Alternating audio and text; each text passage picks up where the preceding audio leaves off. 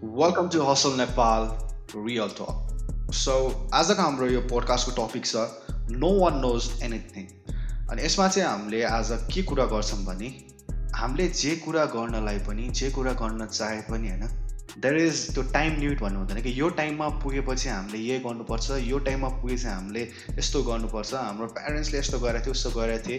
अनि त्यसपछि अरूले यस्तो गर्यो भनेर हुँदैन क्या जस्ट एभ्री सबै मान्छेको एउटा राइट टाइम आउँछ। र सबै मान्छे एउटै टाइम लाइनमा अरू फ्लो अरू फ्लो भए जस्तो फ्लो पर्दैन र हुँदा पनि हुँदैनन् होइन? सर्ट धेरै जस्तो केसमा हुँदैनन्। So it's never late to start भन्ने कुरा पनि हाम्रो यो हाम्रो पोडकास्टमा आज हामी गर्नेवाला छौँ। र त्यो हामीलाई आफूलाई धेरै प्रेसर पनि दिनुहुन्न होइन? यो पडकास्टको मेन थिम भनौँ होइन? हामीलाई हाम्रो जीवनमा के हुन्छ भने we are build to achieve basically होइन? अब तपाईँले बच्चैदेखि होइन? One क्लासदेखि to class three class class class ten twelve bachelors होइन? जस बच्चैदेखि तपाईँलाई फर्स्ट आउनुपर्छ भन्छन् सबैले।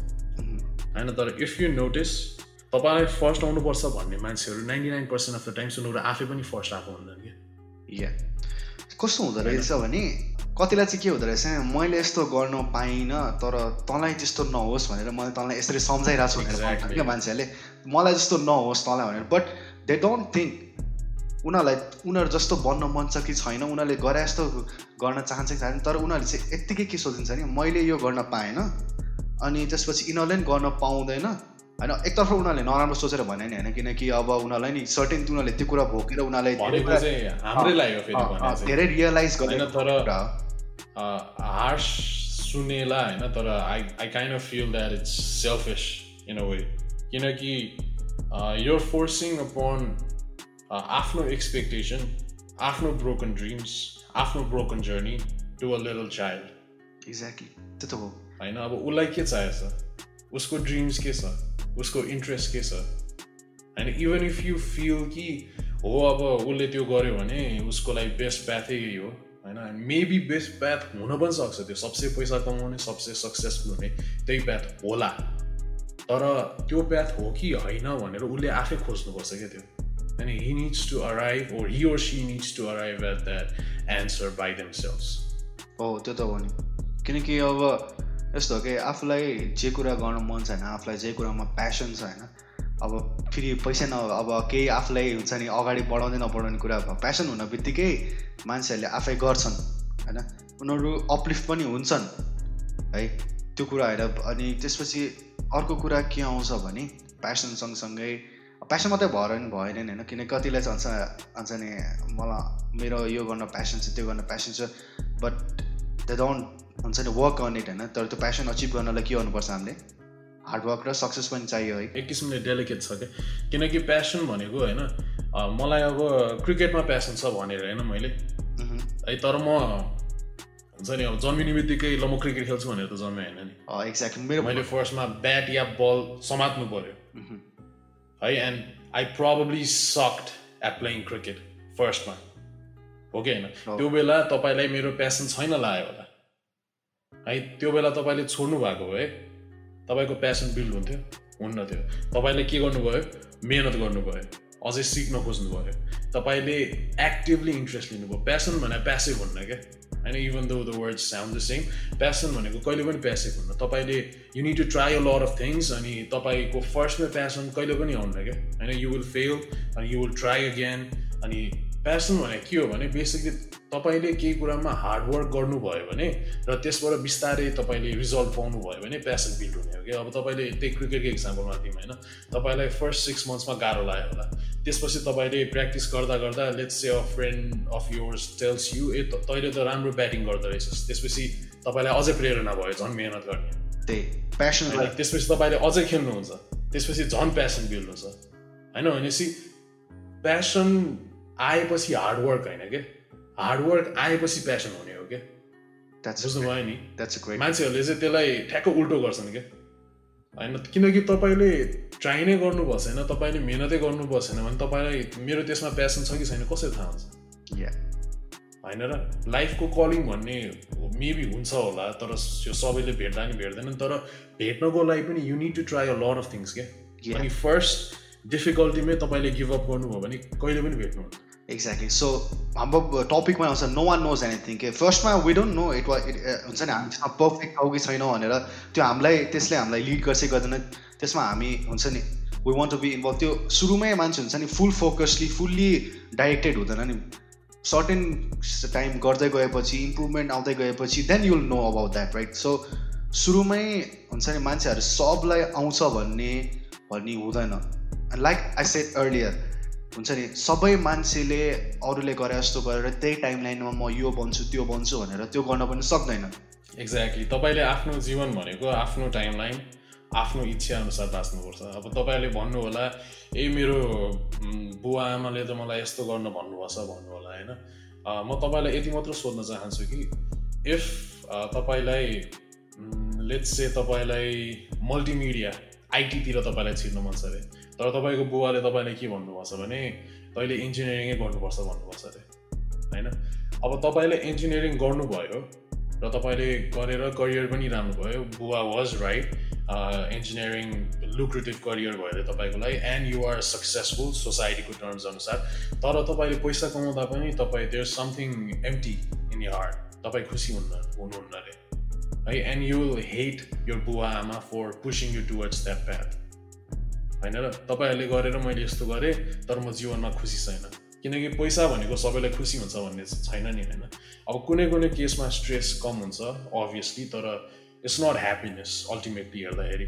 You will hate your parents for life versus तपाईँले उन तपाईँको पेरेन्ट्सको अगेन्स्ट गएर जबरजस्ती नै भए पनि तपाईँले आइटी पढ्नु भयो अरे होइन? तपाईँले मल्टिमिडिया पढ्नु भयो अरे र तपाईँले त्यसमा करियर पनि बनाउनु भयो अरे। यो ह्याप्पी इन्जिनियर जति पैसा कमाउनु भएन होला। तर युआर ह्याप्पी तपाईँको पेरेन्ट्सले एक इयर दुई इयर तिन इयर फ्रिक्सन त देखाउनु होला होइन? उहाँहरूलाई रिस उठ्ला होइन? तर अल्टिमेटली तपाईँ खुसी भएको देख्नु भएपछि उहाँहरू पनि खुसी हुनुहुन्छ क्या? त्यो त अभियसली बिकज होइन?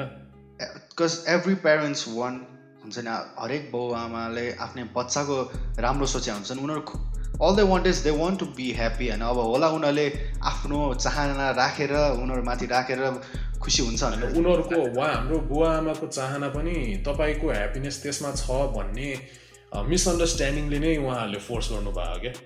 एक्ज्याक्टली तर अर्को कुरा the may people may also think होइन एउटा अर्को कुरा पनि आउँछ because since our parents have sacrifice a lot for us to raise up and do lot of things and एउटा कुरा चाहिँ के पनि आउँदो रहेछ दिमागमा लाइक वाट उनीहरूलाई चाहिँ कसरी खुसी पार्न सकिन्छ भनेर उनीहरूले भनेको कुरा मान्दै भने पनि गर्थ्यो भने पनि खुसी हुन्छन् कि भन्ने त्यो एउटा एउटा क्लिक पनि हुँदो रहेछ कि? At certain time because they have sacrifice they have sacrifice बुझ्न सकिन्छ त्यो पर्सपेक्टिभ त्यो एउटा त्यो एउटा छुट्टै पर्सपेक्टिभ पनि रहेछ but the main thing is you don't have to follow what others as के? अरूको अरूको के भइरहेछ त्यो सोचेर हामी अगाडि बढ्ने होइन कि? अरूले के गरिरहेछ? Never compare yourself with others के? When we start comparing yourself with others नै होइन we start criticize our own self क्या हामी आफैले क्रिटिसाइज गर्न थाल्छौँ अनि त्यसपछि हामी आफैलाई कोही धेरै क्वेसनिङ गरेर हामी हुँदा हुँदा आफूलाई डिमोटिभ गर्न थाल्छ। कि मैले किन गर्न सकिनँ? म मैले किन गर्न सकिनँ? म यस्तो रहेछ त्योहरू गर्न नसकेँ त्यसले त यस्तोमा यति गरिसक्यो। सबै मान्छे एउटा हुँदैन सबैसँग एउटै ट्यालेन्ट हुँदैन। They are they have talent different different ट्यालेन्ट्सहरू हुन्छ होइन? सबै मान्छे एउटा हुँदै हुँदैन नि। होइन त्यसै गरी त्यही अनुसार मान्छेहरूको प्रोग्रेस पनि हुँदै जान्छ नि। कसैले ढिला गर्छन् कसैले चाँडो गर्छन्। सबैजना एकैचोटिमा लाइक यस्तो पुरै एउटा म्याजिक वान्डर ल्याएर या हियर गो भन्ने बित्तिकै मान्छेहरू माथि त पुग्ने होइन होइन? त्यहाँनिर हार्ड वर्ड हार्डवर्कहरू हुन्छ कन्सिस्टेन्सीहरू हुन्छ धेरै कुराहरू हुन्छ नि त। सो त्यो कुराहरू फेरि हार्डवर्कको कुरामा पनि के छ भने यस्तो हो क्या अब कोही मान्छे पच्चिस वर्ष हुँदाखेरि लेट्स मिलिनियर भयो अरे होइन दस करोडभन्दा बेसी कमायो अरे कोही मान्छेले पच्चिस वर्ष हुँदाखेरि नै।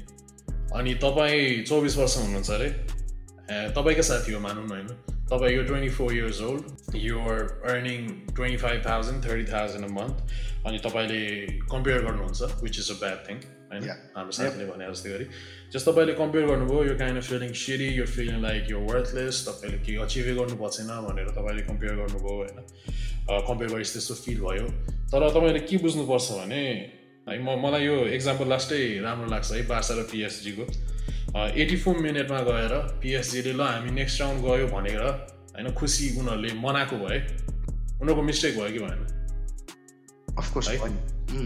जुन पिएससीको त्यो बार्साको कमब्याक थियो नि कुन इयरको मैले बिर्सेँ जस युसिएलमा लाइफमा पनि त्यही नै हो क्या फुल टाइममा स्कोर के हुन्छ कसैलाई पनि थाहा छैन क्या अब त्यो मान्छे ट्वेन्टी फाइभ इयर्स ओल्ड हुँदाखेरि मिलेनियर होला तर फोर्टी फाइभमा बिचरोले हुन्छ नि ऋणमा डुबेर ऊ पुरै बाटोमा झर्नुपर्ने गरी त्यस्तो खालको स्थितिमा ऊ बाँच्नुपर्ने बाध्य पनि बाध्य हुनसक्छ होइन अनि कम्पेरिटिभली तपाईँ फोर्टी फाइभ इयर्समा तपाईँको घर छ गाडी छ तपाईँको सुख सम्पन्न जीवन छ त्यस्तो पनि हुनसक्छ सो ट्वेन्टी फाइभ इयर्समा गएर कम्पेयर गरेर यो फिलिङ सिटी होइन त्यो it's not right in a way किनकि त्यो भने फुल टाइम स्कोर होइन क्या। सो नथिङ इज फर्चुनेट कि केही पनि हुन्छ नि लाइक प्रेडिक्ट गरेर यही हुन्छ हुन्छ नि लाइक त्यही त। Any time any turn can हुन्छ नि आफ्नो लाइफमा जे पनि टर्निङ सक्छ क्या सो भरु स्लो जानु।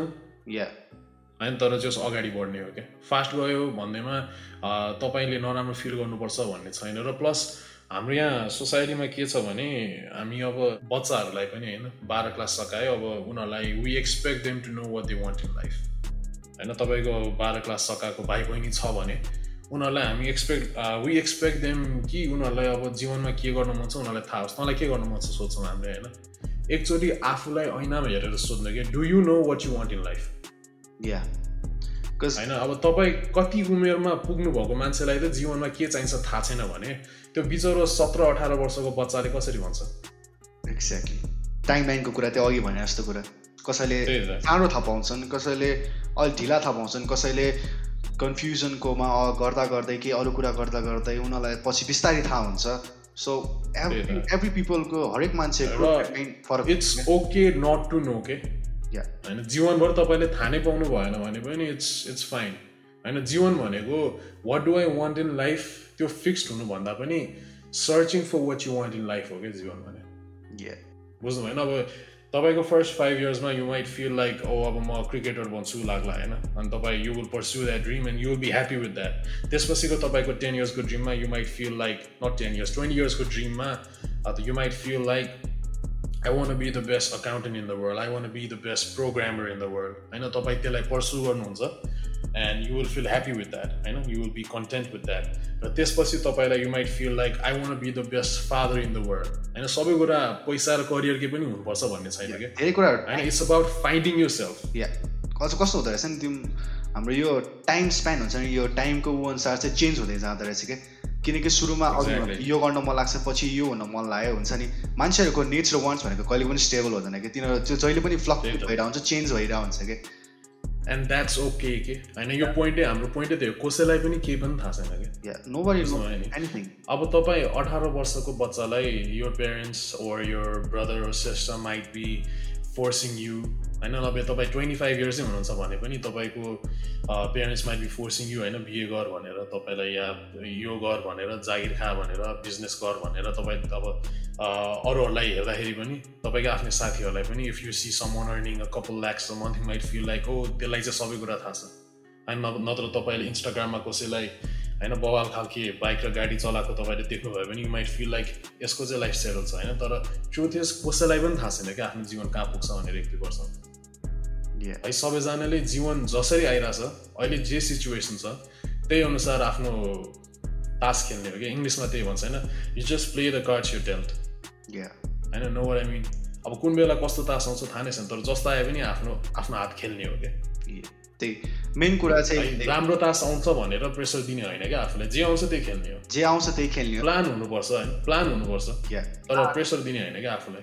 प्लान हुनु पऱ्यो अनि त्यो भन्दैमा होइन अब काम गर्ने नछोड्ने अब हुन्छ नि होपलेसहरू बस्ने होइन। यु हेभ टु वर्क होइन। अब सोच्नु पऱ्यो अब गिभअप गर्नु भएन क्या वर्क वर्क एक्टिभली वर्क गर्नु पऱ्यो। सोच्नु पऱ्यो कसरी गर्न सकिन्छ। प्रेसर दिनु भएन। किनकि प्रेसर दिनु एक्ज्याक्ट अपोजिट हुन्छ क्या तपाईँले प्रेसर चाहिँ आफूलाई यो फिलिङ प्रेसर किनकि तपाईँलाई यु वान्ट टु हेभ यो लाइफ फिगर आउट तर प्रेसरले गर्दाखेरि नै you will never figure out you life that's the main thing so yeah finally what wanna say is हुन्छ हुन्छ नि मान्छेहरूले के गर्नु पऱ्यो नि?